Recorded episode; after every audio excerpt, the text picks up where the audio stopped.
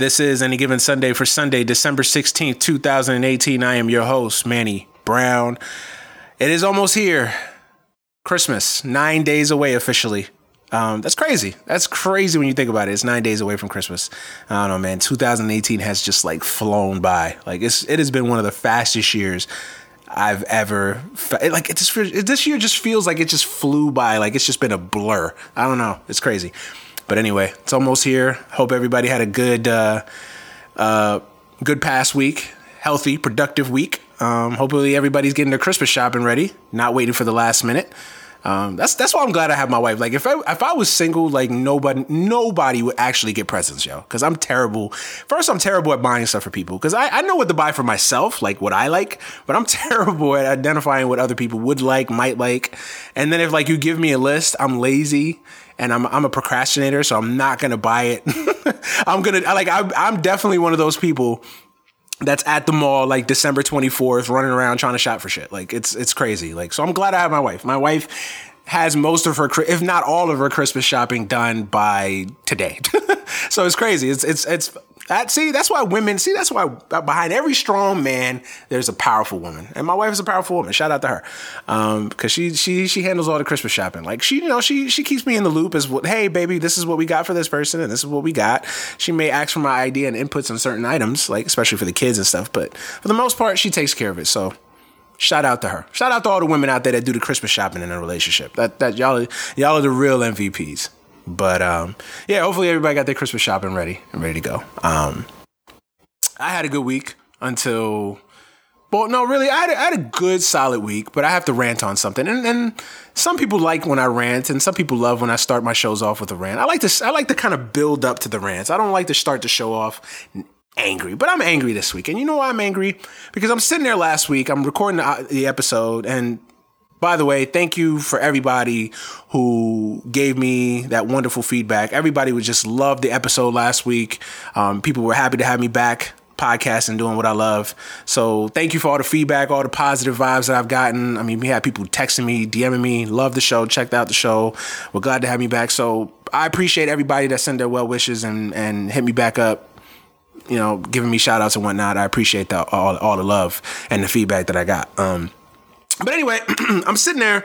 I just got done podcasting last week's episode, and, and I'm sitting there editing, and, and I was sitting sitting there talking to Jet a little bit offline, you know, and I hang up with him, and I just continue to go edit the show, whatever, and I get an alert on my phone. You know, Harold Baines was just elected into the you know the uh, baseball Hall of Fame, and I instantly like just was just.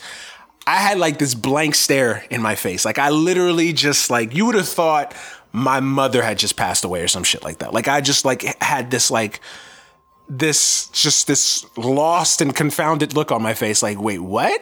Harold baines and lee smith were just elected into the hall of fame?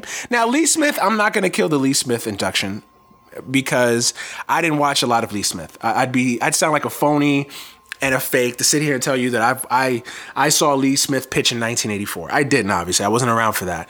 And even though I'm a baseball fan and I'm a student of the game, I you know with relievers, I feel like you have to watch relievers. I feel like you have to watch them pitch. I feel like you have to be in the moment in the time because I don't I don't I hate judging relievers based on statistics. It's really the only position that I, I don't think you can really solely judge relievers on like statistics. I know I know everybody loves, especially now in this in this sabermetrics error where we want to put every we want to put a stat on everything and we want to we want to we want to quantify every little element of what goes into performance and analyzing it and and and, and that's what goes into analytics.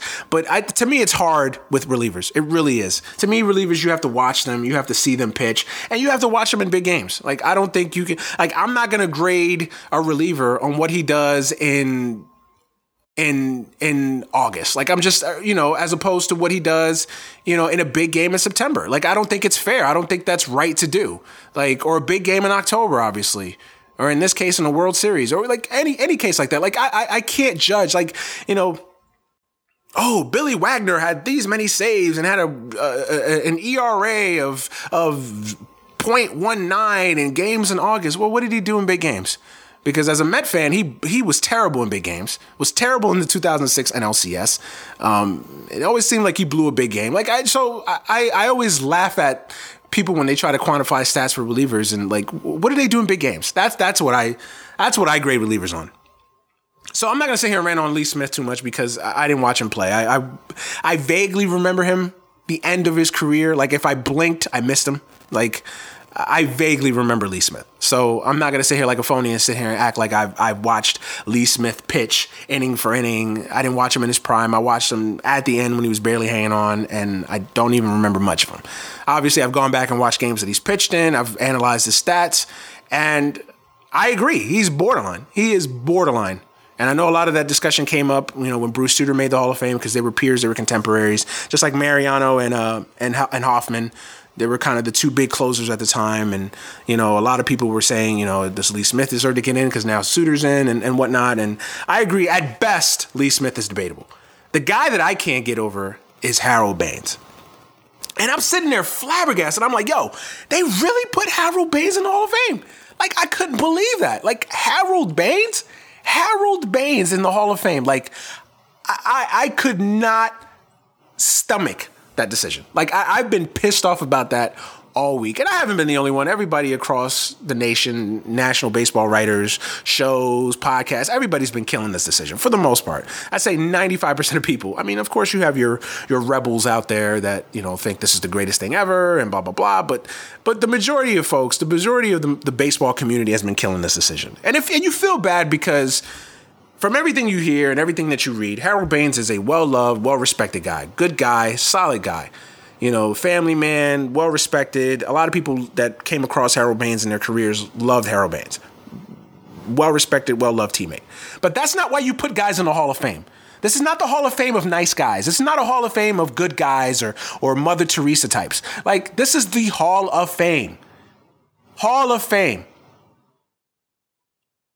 This acknowledges the careers of extraordinary baseball players that not only transcended the sport with their fame, with their greatness, or had or had sustained periods of absolute greatness and performance. That's what the Hall of Fame is about.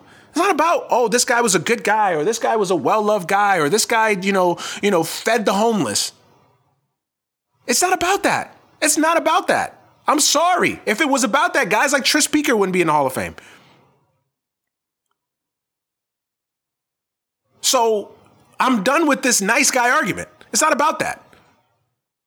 I get that Harold Baines is well liked and well loved, but it's not about that. It's about performance. And there's nowhere in his performance, there's nowhere in his career stat line that that to me says Hall of Fame. Nothing. Nothing. Nothing in there. He never was an MVP. He never finished top 10 in MVP. He never led the league in any kind of offensive category. I think one year he led the league in slugging. That's it. I can tell you a million guys that have been like that. And I hate to rip the guy, but it's true. He's just not worthy. He's not worthy. And it's bad enough that he got put in the Hall of Fame. It's the way that they did it is even worse because they have this stupid modern day baseball, you know, committee, which is this committee that was formed, I think it was last year or two years ago, to basically right the wrongs of the past. You know, where this committee comprised of players, owners, um, I, I don't know if there's any writers at all in this committee. I know there's players, owners, managers, and other pe- other folks, people around the game, scouts, that get together and they basically review the case of uh, of a guy. In this case, Lee Smith, um, you know, Harold Baines, and they look at are these guys Hall of Fame, and then they vote them in as a kind of a an honor, you know, honor, you know, basically vote them into the Hall of Fame basically. They review their stats, review their careers, and say, this guy's worthy of the Hall of Fame, we're going to vote him in. So t- basically taking guys that the writers shunned, writers didn't vote for, for a myriad of reasons, and review them and give them an opportunity, a second chance to get into the Hall of Fame. The problem with that is that when you have a guy like Harold Baines, you can't have Jerry Reinsdorf, Tony La Russa, Roberto Alomar as members of the panel. You just can't. Like, you can't. Jerry Reinsdorf, of course, owns the Chicago White Sox. Roberto Alomar was a teammate of Harold ben- of Harold Reynolds of Harold Baines in Baltimore, and then you have Tony La Russa who managed him for years as a White Sox. Like that is a conflict of interest. Like that is biased as fuck. Like come on, you can't have that. Like that that's a sham. That is a fucking mockery. Like what are we doing here? What are we doing here? That's like me going for a job interview at ESPN, and the panel that's interviewing me is my wife, my mom, and my next door neighbor who I play golf with. Like, does anybody not think I'm not going to get that job? Like, come on. Like, this is ridiculous. It's ridiculous. It's ridiculous. I'm more upset about that than even Harold Baines, and I'm pretty upset about Harold Baines. But that shit is a joke. That is a joke. They made a mockery of the Hall of Fame. And look, I'm not a fan of the writers because I feel like the writers have agendas when they when they vote for the Hall of Fame. The National Baseball Writers Association has many of them have agendas. Many of them. They're humans. They have guys that they had spats with or they didn't get along with, or you know, guys that don't vote Albert Belle in because you know he was he was mean to a group of little leaguers when they came they came out of clubhouse in 1994. So that's why they didn't vote for Albert Belle. Like like stuff like that, stupid stuff like that.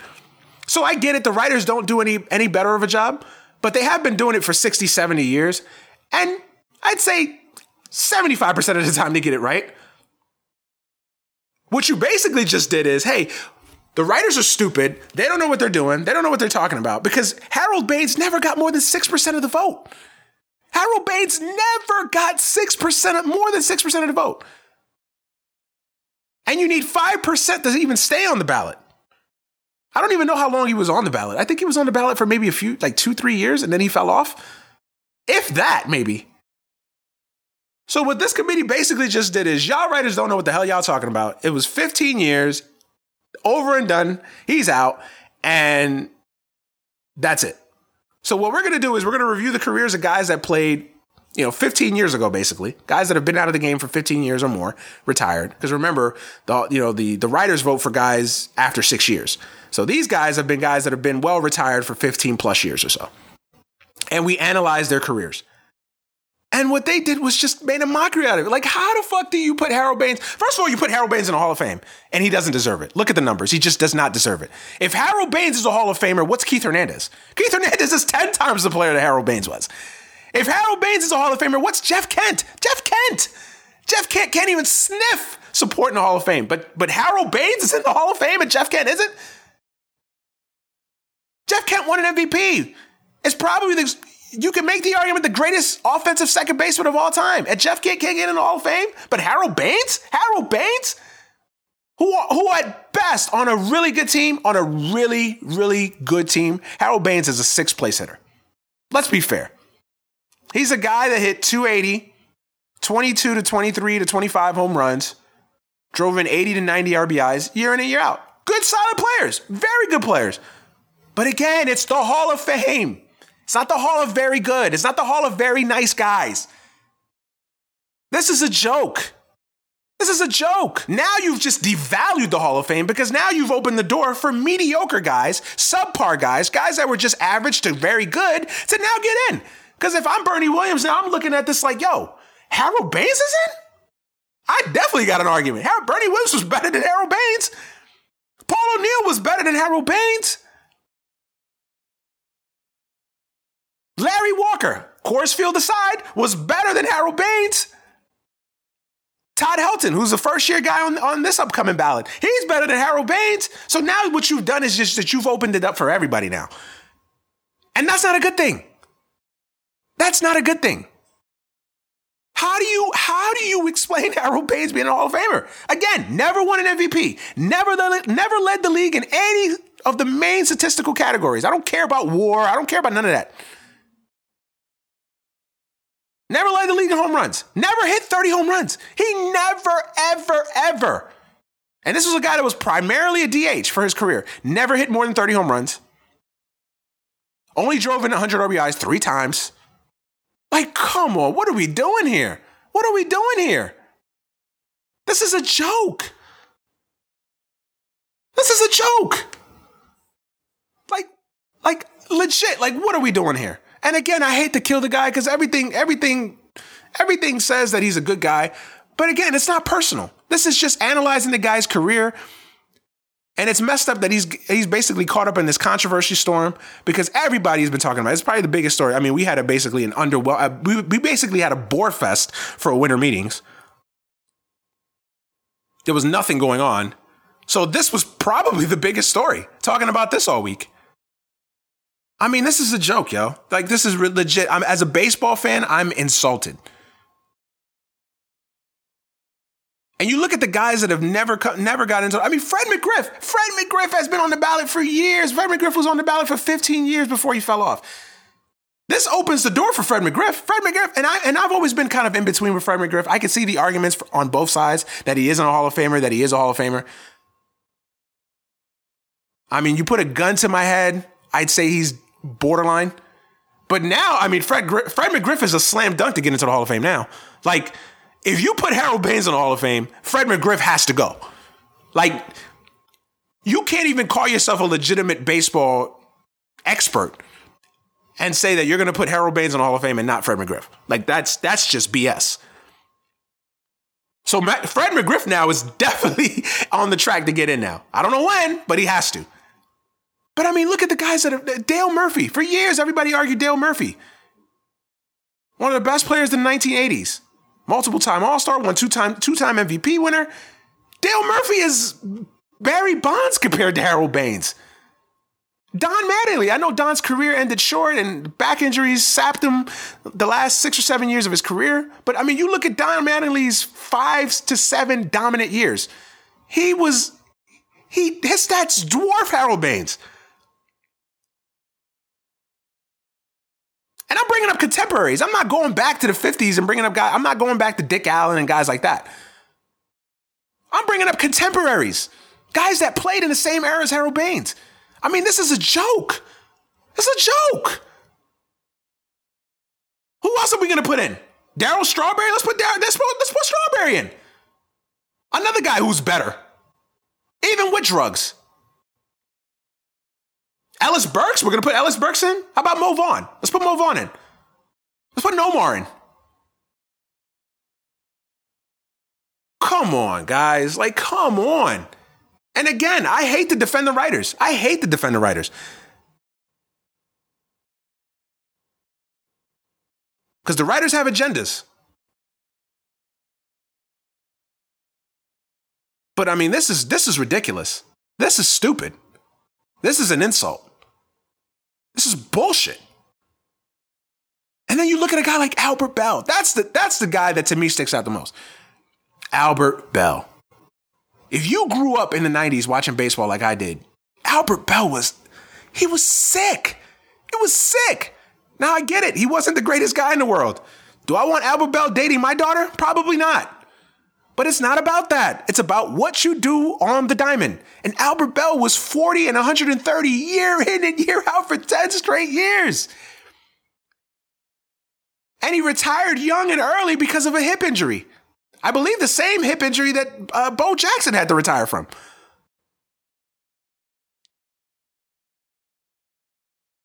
The two guys that stand out to me the most are Albert Belle and Jeff Kent. How are those guys not in the Hall of Fame? But Harold Bates is. Harold Bates should buy a ticket to get into the Hall of Fame. Like me, like you, like everybody else. Come on. I mean, this is a joke. This is disgraceful. This is a fucking joke. Oh my God. Like, yo, I've been I've been hot about that topic the entire week. Like I still can't believe. And then I see Tony La Russa in his interview on High Heat the other day. You know, you, you guys' argument is based on superficial BS. You know, shut up, Tony.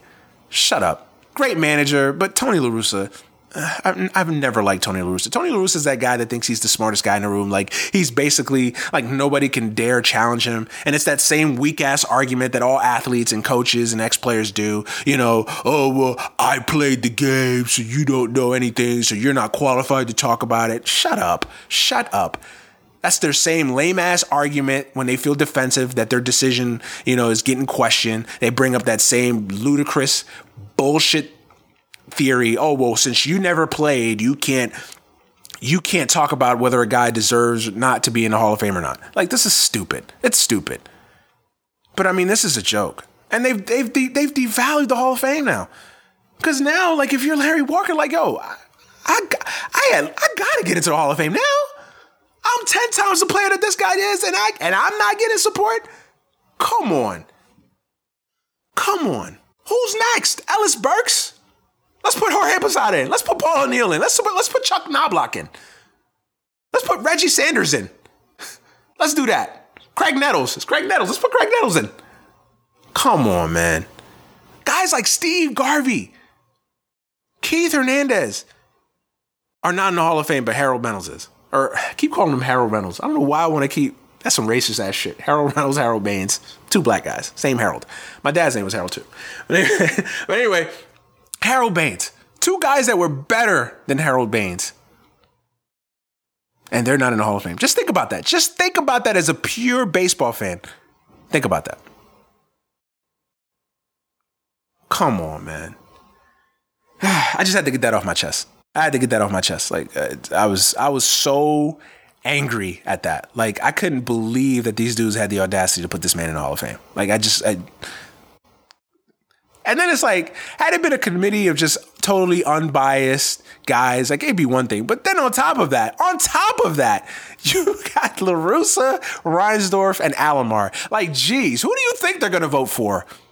Um, Steve Garvey? No, they're gonna vote for their boy. Like, come on, man. Come on. Oh, oh man. Anyways, I'm not trying to act like this is a first time thing, like this has never happened before. Because the Veterans Committee, for the longest time, put in their boys. The Veterans Committee notoriously put in their their buddies, their friends. So, so this is not the first time. There's a lot of guys in the Hall of Fame that are undeserving. But I mean, Harold Baines, he's undeserving from the fact that he just doesn't measure up. He just doesn't measure up. See, what, what people don't understand is when you vote people into the Hall of Fame, you're saying that that person deserves to be mentioned in the same breath as the immortals, as the legends that those Hall of Fames were made for. When you put a guy into the Baseball Hall of Fame, you're saying that guy is a legend. That guy deserves to be mentioned with the Barry, with the Babe Ruths, with the Lou Gehrig's, with the Ted Williams, with the Joe DiMaggio's, the Jimmie Foxxes, the Carl Yastrzemskis, the Reggie Jacksons of the world, the Ken Griffeys Juniors of the world. That's what you're saying. When you put a guy into the Basketball Hall of Fame, the Basketball Hall of Fame is a terrible example because they put any anybody into the Hall of Fame, like me. They put me in the Hall of Fame if I spent five minutes in the NBA and I had some kind of positive contribution. They put me in the fucking Hall of Fame. So the Basketball Hall of Fame is a terrible example. But what they miss out in the Hall of Fame in basketball is that if you put a guy into the Basketball Hall of Fame, you're saying that he deserves to be mentioned in the same breath as a Jordan, as a Bird, as a as a Magic, as a as a Kareem, as a Bill Russell, as a as a George Mikan, as a Cousy. You can't do that. If Harold Baines is a Hall of Famer, then what's what's Ken Griffey Jr.? If Harold Baines is a Hall of Famer, then who's next? Bernie Williams? Ellis Burks? I keep bringing those guys up because those are comparable guys. I'll get off this. I'll get off this because again, I could talk about this shit all day because it really, it really pissed me off. Like I don't, I, I haven't been this mad about a Hall of Fame induction since they since they since the writers basically did my man Mike wrong for three four years on false narratives and false innuendos.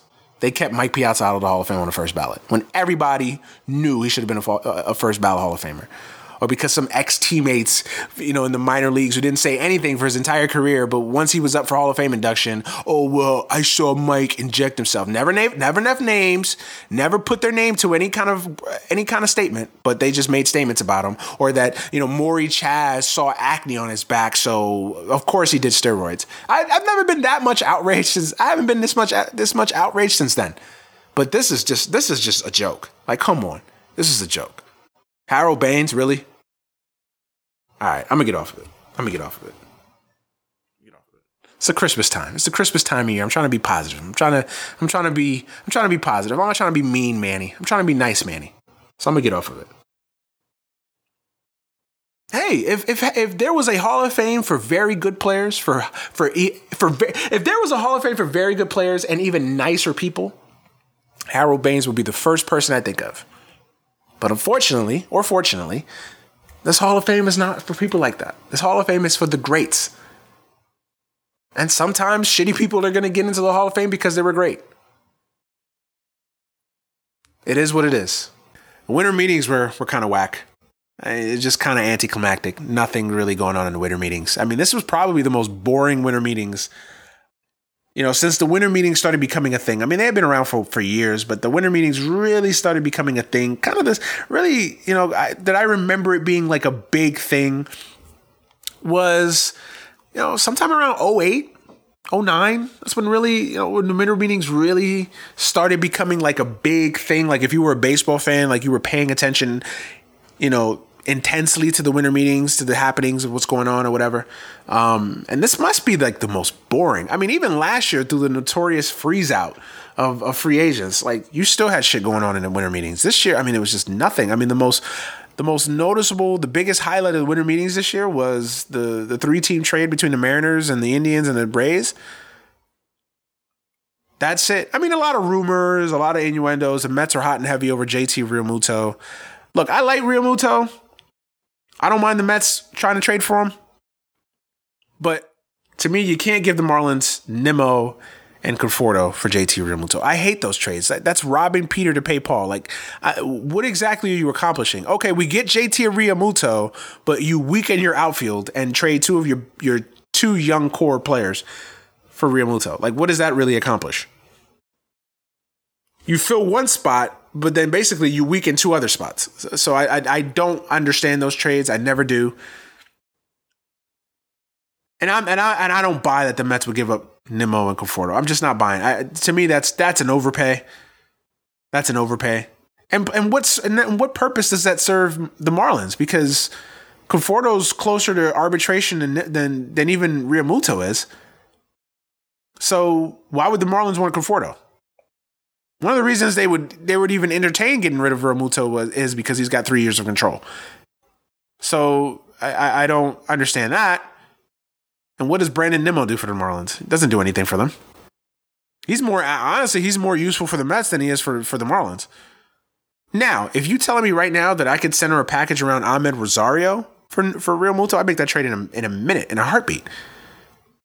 You want to tell me a package of, and I'm not saying this will get it done. For all I know, the, the Marlins will hang up the phone. But if you're telling me right now that a package centered around Amed Rosario, uh, David Peterson, maybe a couple lower level prospects, I'd make that trade. I'd make that trade. I'm not sold on Rosario. I'm still waiting to see on. I have a wait and see approach on Rosario, but so far I'm just not sold on him. I, am just not. I wasn't sold on Dominic Smith either, but I'm just not sold on Rosario. I haven't seen enough. I, I've seen flashes, just like any other Met fan, but I haven't seen that consistency on a week in week out basis where I, I think that that that you know, Amed Rosario is going to be much of anything.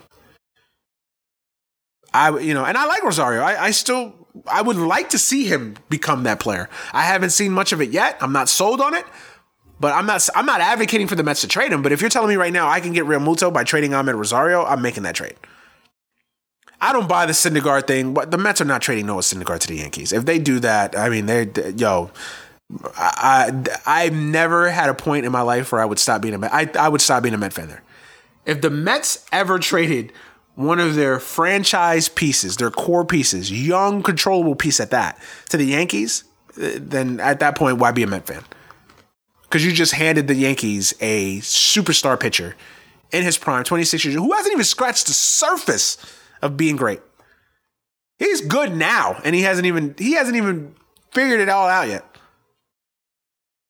So I don't buy. I, I, don't buy that. I think a lot of that is rumors and innuendos. I mean, yeah, I, I, don't. I don't buy that. I really don't. But I mean, you know, there was other things that happened um, right before we got to the winter meetings last weekend. You had uh, Goldschmidt traded to the Cardinals. I mean, yeah, little moves. Uh, the biggest thing, I would say, the biggest thing was the three team trade and Tulowitzki being cut and walking away with thirty eight million in the bag. That was probably the biggest thing. Of course, Machado and and and Harper are unsigned. I mean, they're not going to sign till. I mean, they might sign February. You know, Bryce Harper's not signing anytime. And you know, Harper's going to sign sometime in January.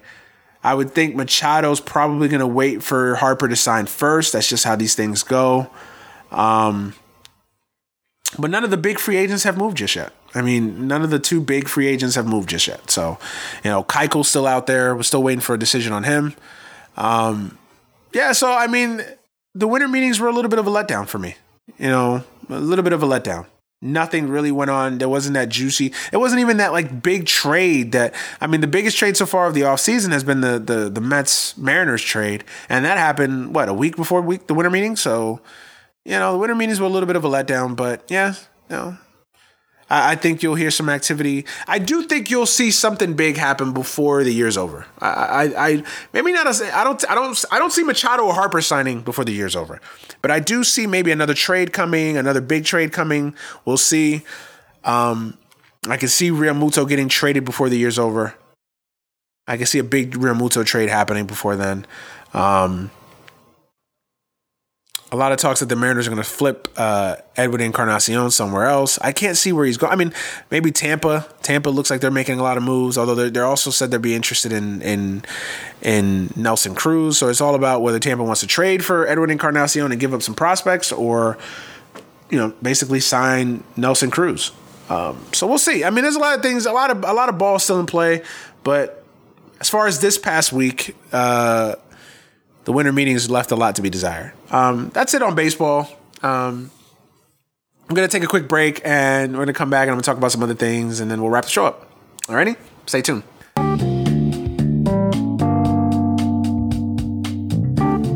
You are listening to Any Given Sunday, a Sunday morning sports conversation.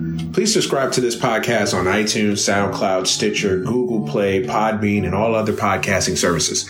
Follow us on Facebook at Any Given Sunday, on Twitter at AGS Pod, and on Instagram at AGS Podcast. Thank you for listening and enjoy the show. Welcome back to the show. Um, I want to talk about a little bit about Philip Rivers. And, you know, it, it, it hit me on Thursday night, and I'm sure it hit a lot of people on Thursday night after watching that amazing comeback he had against the Chiefs. Um, and the and granted, the officiating in that game was absolutely fucking dog shit and terrible. I mean, uh, these. I mean, what else can you say about these NFL officials? Uh, some of the times, I, I really wonder sometimes, like, are, are they watching the same game that we were watching? I, I mean. I, it's hard. uh, yeah, I don't even want to rant on the officials. I ranted enough about Harold Baines. I don't want to rant about the officials. So the officials helped that game out a lot. I mean, some of the penalties they called in that game were just amazing. Amazing that they called those penalties. Um, anyway, that being said, it hit me. You know, as we we got to the end of that game, you know, we watched that comeback and Philip Rivers do what he did. Um, how underappreciated and underrated Philip Rivers has been in his entire career. Like when you think about Philip Rivers and his career and all the things that he's done and all the things that he's accomplished, how underappreciated, how underrated he's been. Like, has there ever been another quarterback as consistently great as Philip Rivers that just doesn't get the attention that he deserves? Like, I can't, at least in, in the time that I've been watching football, you know, I can't remember another guy that just has been this good, this great, this consistent, this dominant statistically for years and years on end, yet doesn't get the, the attention or the acclaim. And I get the reasons why. He's played in San Diego's entire career. Well, you know, now they're in LA, but but he played in San Diego for his entirety of his career, a nomadic franchise, a franchise that's you know, not it's just kind of it's just there. You know, it's like it's one of those franchises just there. Like they're not a big time franchise. Let's just put it that way. So I, I get, you know, San Diego. You know, I, I, think in a lot of ways he was in the shadows of Eli Manning and Ben Roethlisberger, the other two quarterbacks in his draft class. So I think that's contributed to it.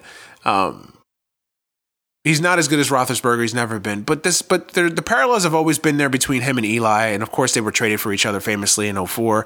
So there's always been parallels between the two guys and constant compare, you know, comparisons between the two guys.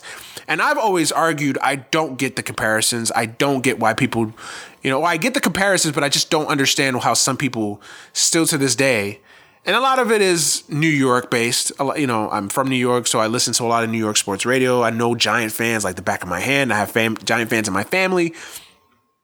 And a lot of them are Eli guys, and a lot of them argue that Eli is better than than than Philip Rivers. And I've just never, ever, ever have understood that argument. Like, w- w- what what facts constitute that argument? The only thing that you have that you could put up there that that even even closely closely validates that that opinion is the Super Bowl rings.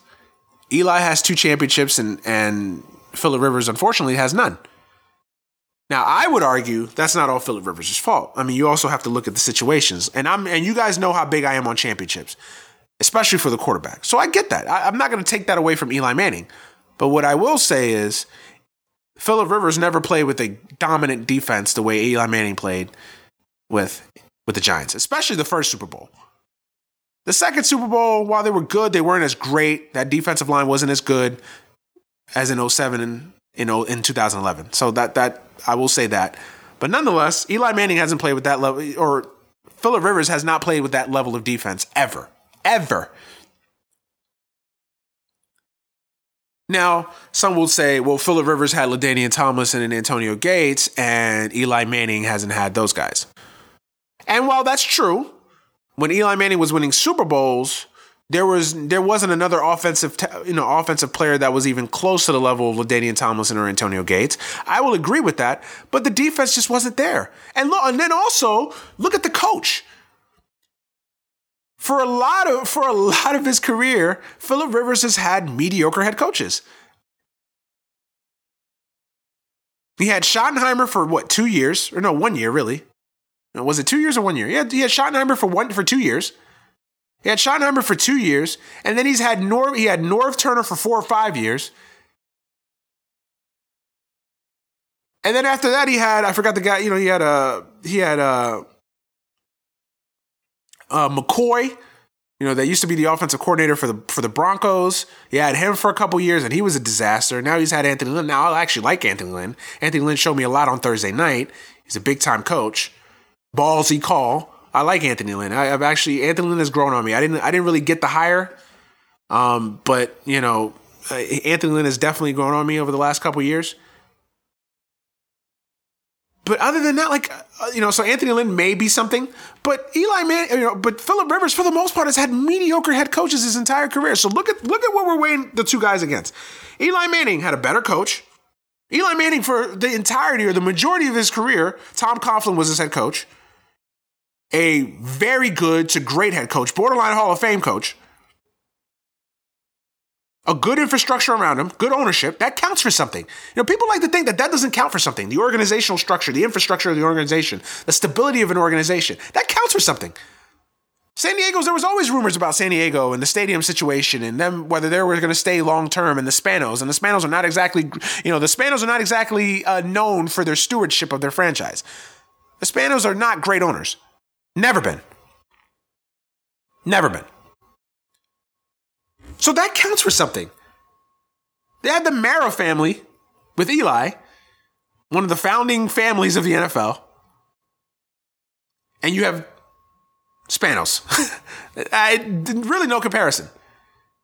And people like to think that that doesn't count for something. It does. It absolutely does. You have the coach, Eli Manning borderline head, borderline Hall of Fame head coach, Hall of Fame defense, good offensive line, strong running game, all requisites to being a championship level player and, a, and a, being a part of a championship level franchise. And then you look at Philip Rivers. Yes, LaDainian Tomlinson for about four or five years at his prime of his prime. Antonio Gates, the entirety of his career. Although the last couple years, Antonio Gates hasn't been the same guy. Obviously, he's gotten older. He's, he's on his last legs. But he had Antonio Gates for the majority of his prime years. That's about it. He's never had a great offensive line. He's never had a great defense. Although now, recently, last year or two, his defense has come around with Bosa and all the guys that they picked up, and, and they've built you know they built that defense up. Look at the entirety of their careers. Oh, of course, you want to tell me Keenan Allen? Yeah, Keenan Allen's a very good receiver recently. But I just I, I don't I don't know what evidence is there to say that Eli Manning was a better quarterback than Philip Rivers. If you're just if you're just looking at the championships, I think that's a flawed argument. I really do. I really do. Because can any Giant fan with with with some level of assured ability tell me that Philip Rivers wouldn't have won those championships if he was on the Giants and Eli was on a I, I can tell you that I don't think Eli Manning would have had the same level of success in San Diego that Philip Rivers had. I, I don't I don't believe that. Now I know I'm a little biased when it comes to this topic because I am a giant hater and I've and I've I've just never understood the love affair with Eli. I've always felt like he's been overrated for his entire career. I've said Eli's a very I, have said Eli's a very good quarterback, but I just feel like he's overrated. I feel like people make him great because of his last name and because he's had moments of brilliance. And statistically, he's put up some good stats, some gaudy stats, really, when you think about it. But the problem with Eli is that he's erratic. Eli's erratic from Eli's erratic from quarter to quarter.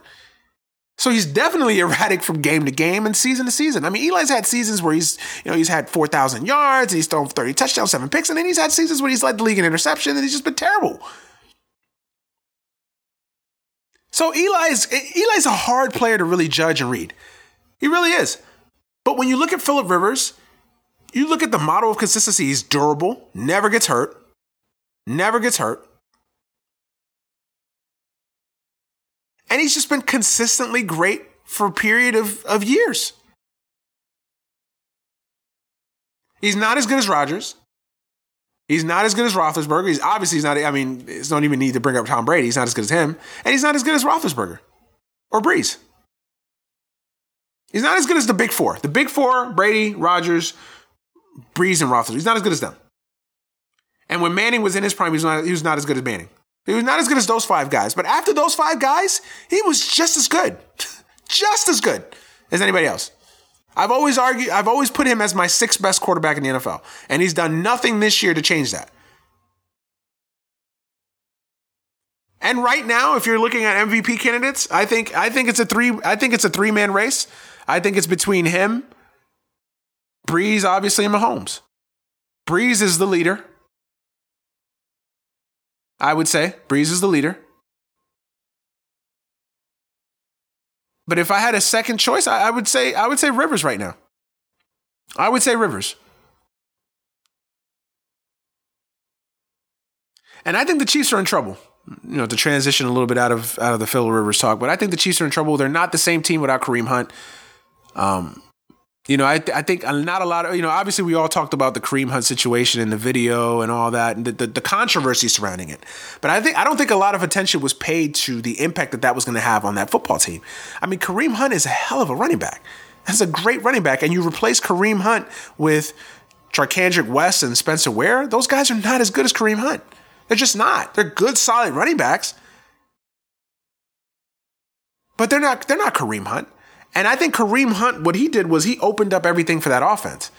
He allowed Mahomes to to see the field even better. When you have a running back the level of Kareem Hunt, he just opens your offense. He opens your offense exponentially.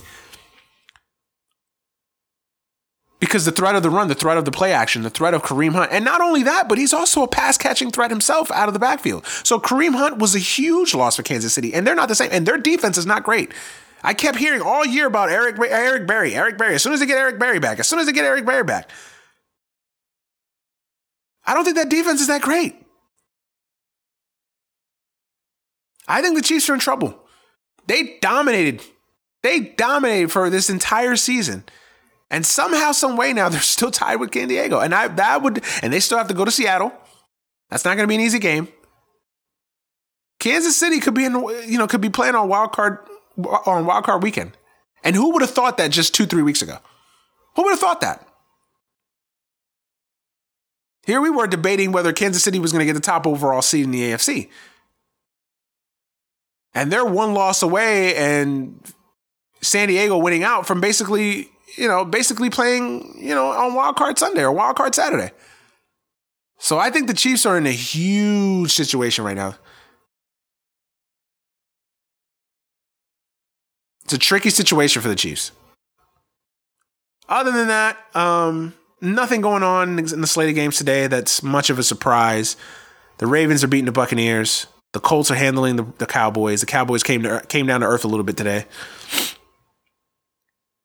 Um, you know, the NFC wild card races are kind of still, uh, you know, there's nothing really going on in the the um, in the NFC playoff race. Really, I mean, you've got really it's really the only thing that really is, really is left to be decided. Honestly, is who's going to get the top seed. I think New Orleans right now is the number one seed.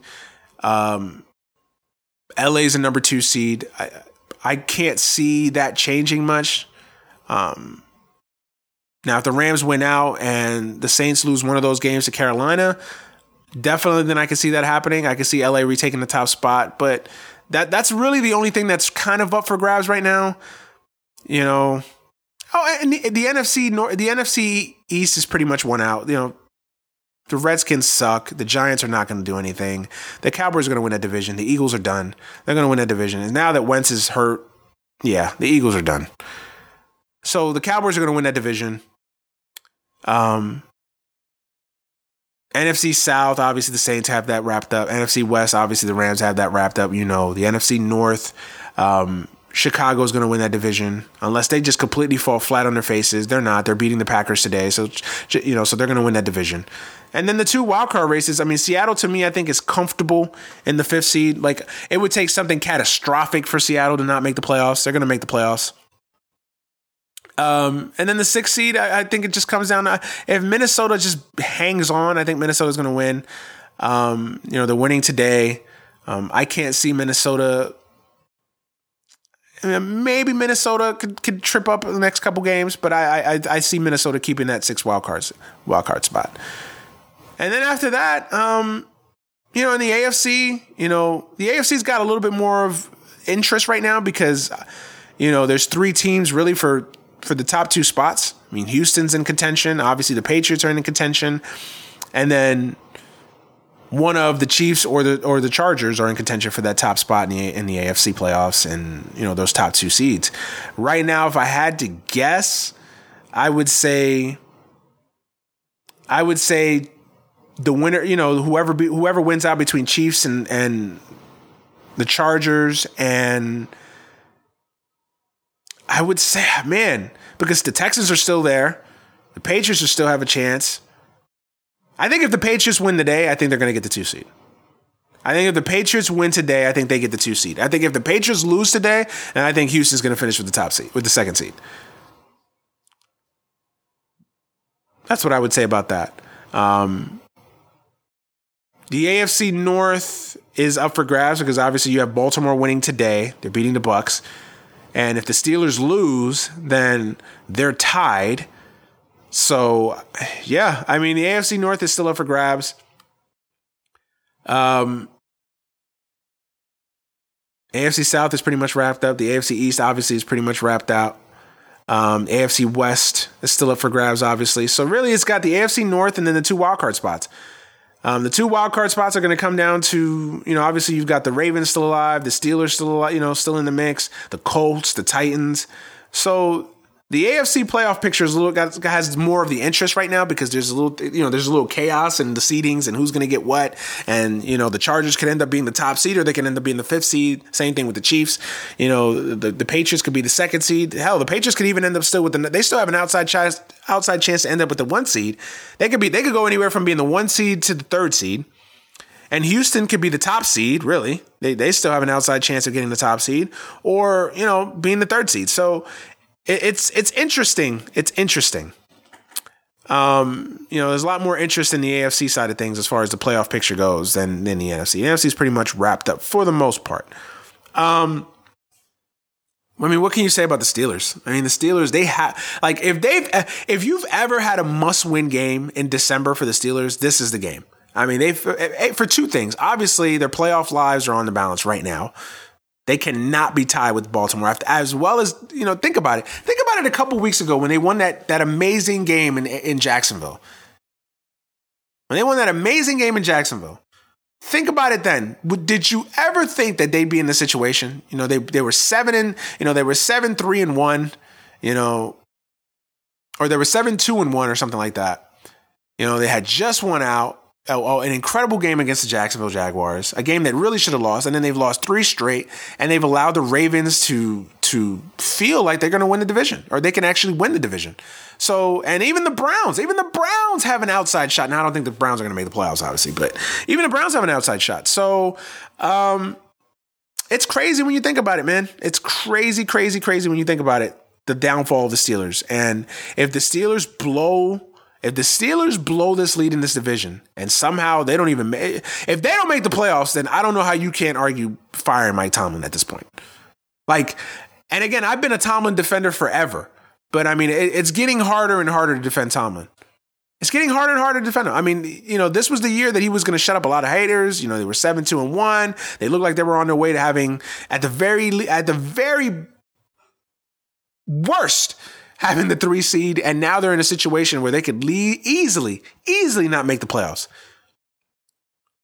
And if they don't make the playoffs, it's over. It's over. It has to be over for Tomlin. Because I mean, how do you justify that? How do you justify that collapse? Now I know it's Pittsburgh and they never fire coaches. I get it, but it's getting harder and harder to defend Mike Tomlin. Let's just put it that way. So they've got to win today. And then they never beat the Patriots. That's the other that's the other aspect of it. They never ever beat the Patriots. Never beat the Patriots. So it's a twofold thing for them. They need to they need to keep their player hopes alive and and they need to beat the Patriots in a big game. So it's going to be interesting to see what the Steelers do today. I'm very intrigued to see what the Steelers do. Uh, the Steelers better come out today and play their best football game they've played all year. That'll show me a lot about the Steelers today. If they come out and they play, and they and look, they may play their best game and still lose, because it's the Patriots. So they may play their best game and still lose. So there's no guarantees there, but the Steelers have to win this game. This is a must win, must win for the Steelers.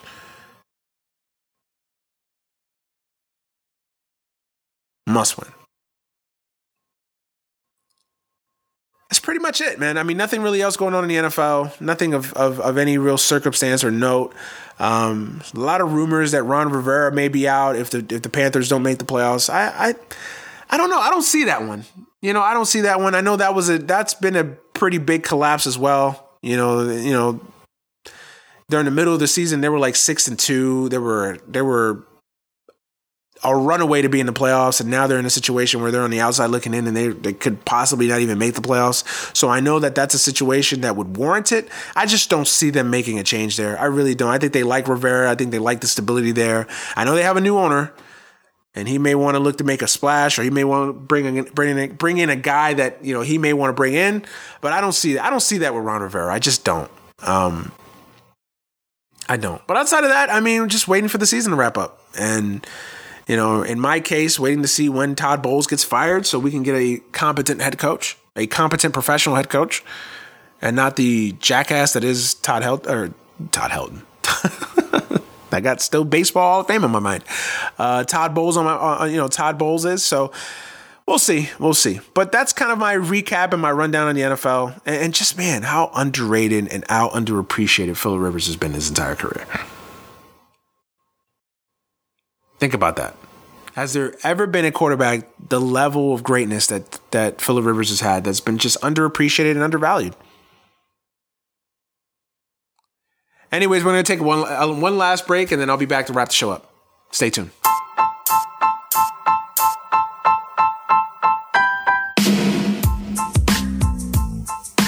Yo, what's up, everybody? If you're a real fan of Any Given Sunday, then you have to become a member of our exclusive Facebook page, AGS Nation. AGS Nation is a special Facebook group page where real fans of the podcast can connect with me and other hardcore sports fans. Now, I must warn you, anything goes on this page. Guys post the funniest, most thought provoking, and sometimes even offensive posts, memes in the sports universe. So if you're a little bit of weak at heart, do not join this page. But if you're a real hardcore fan of the show, join me, connect with me directly on AGS Nation. Don't hesitate, but beware, it goes down in AGS Nation. Peace out.